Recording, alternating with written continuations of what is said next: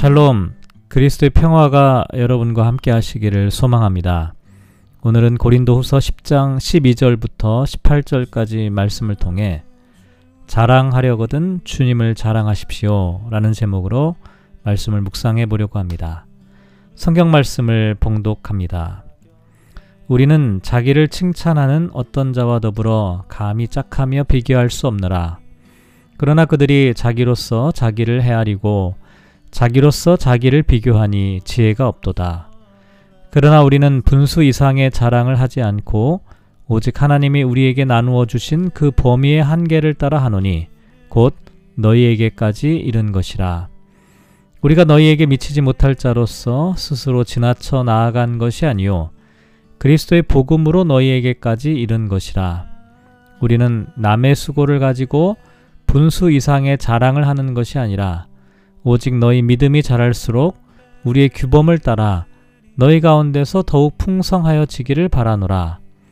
이는 남의 규범으로 이루어 놓은 것으로 자랑하지 아니하고 너희 지역을 넘어 복음을 전하려 함이라.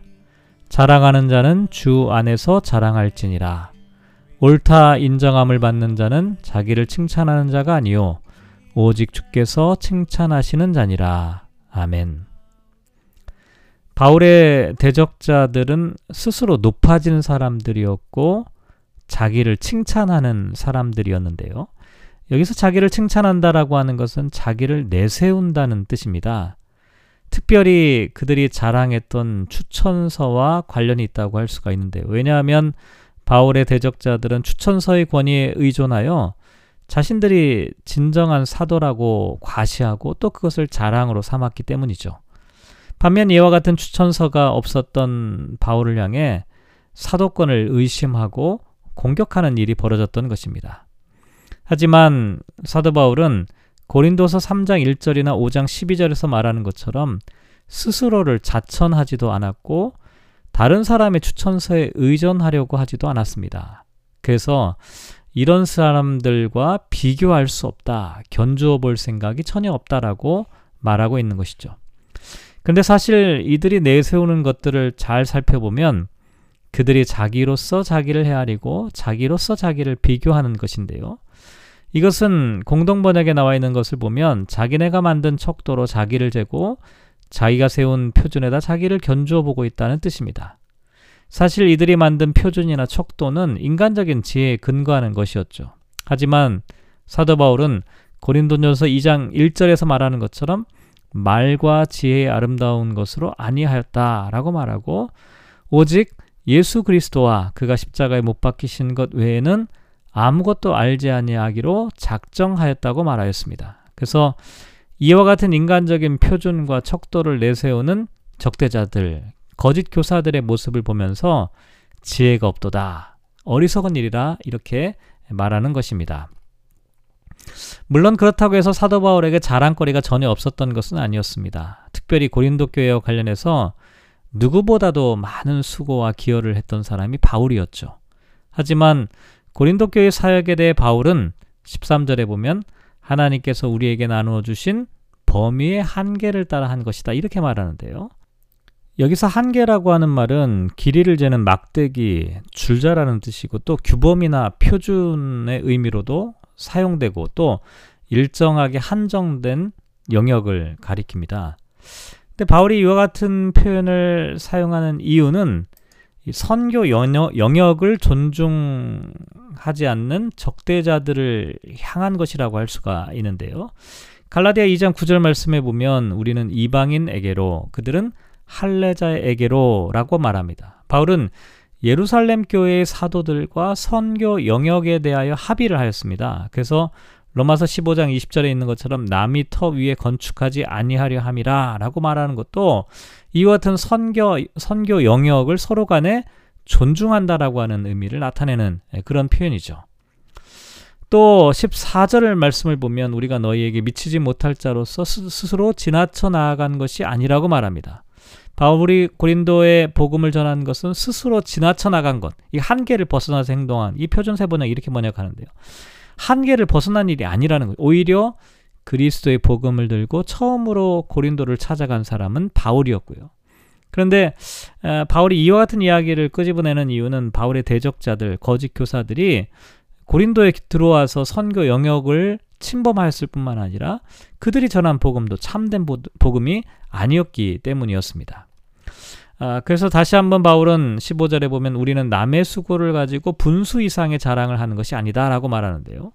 고린도 교회는 하나님께서 바울로 하여금 처음으로 복음을 전하게 하면서 시작된 교회였기 때문에 바울의 입장에서는 충분히 자랑을 할 수도 있었습니다. 하지만 바울의 대적자들은 마치 자신들의 업적으로 고린도 교회가 세워진 것인 양 분수 이상의 허황된 자랑을 하고 있다는 것입니다. 그런데 이런 상황에서도 바울은 오직 너희 믿음이 자랄수록 우리의 규범을 따라 너희 가운데서 더욱 풍성하여지기를 바란다라고 말하는데요. 이것은 표준 세번역 번역을 보면 여러분의 믿음이 자라남을 따라 우리의 활동 범위가 여러분 가운데서 더 넓게 확장되어서 더욱 풍성하게 되기를 바란다는 뜻입니다. 바울은 고린도 교회가 성장해 가지고 이방 지역의 복음을 전하는 토대가 되기를 바라고 있었습니다. 그래서 16절에 보면 너희 지역을 넘어 복음을 전하려 합니다. 이 고린도 지역을 넘어서 로마와 서바나에 이르기까지 복음을 증거하려는 소망을 갖고 있었다는 것이죠. 마지막으로 바울은 17절에 자랑하는 자는 주 안에서 자랑하라 이렇게 말하는데요. 스스로 자랑하며 자기의 권력과 명예를 위해 분주한 거짓 교사들, 대적자들과는 달리 바울은 참된 자랑은 곧 주 안에서 자랑하는 것이다. 이건 이제 예레미야 9장 22절부터 24절까지 말씀을 인용한 것인데요. 사람이 자기가 가진 지혜나 용맹이나 부함을 자랑하지 말고 하나님을 아는 것을 자랑하라 라고 말합니다. 사람이 진정으로 하나님을 안다면 자신을 자랑하기보다는 자신을 존재하게 하신 하나님을 자랑할 수밖에 없다는 것이죠. 그래서 참된 그리스도인, 참된 사도는 자기를 자랑하는 사람이 아니라 자기를 통해 섭리하시는 주님을 자랑하는 것. 이것이 이제 주 안에서 자랑하는 것이다라고 말하는 것이죠.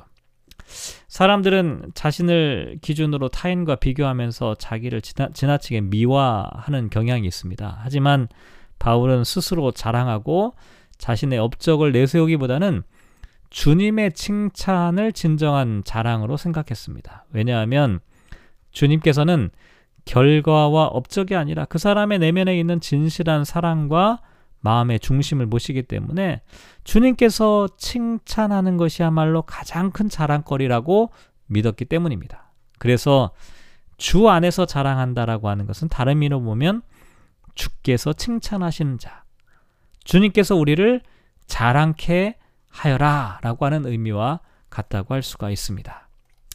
오늘 말씀을 묵상하며 이렇게 기도하면 어떨까요? 세상적인 기준과 잣대로 자랑하는 사람이 되지 않게 하소서. 하나님께서 나누어 주신 범위와 한계를 따라 순종하며 섬기는 사람이 되게 하소서. 분수 이상의 자랑을 하지 않게 하소서.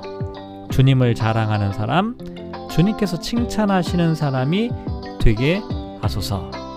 오늘 하루를 살아갑니다. 우리가 이 세상 가운데 수많은 자랑거리 가운데 주님의 칭찬을 받는 것만큼 큰 자랑은 없을 것 같습니다. 오늘 하루 저와 여러분이 주님의 칭찬을 받고 그것을 자랑으로 삼아 살아가시기를 주님의 이름으로 축복합니다.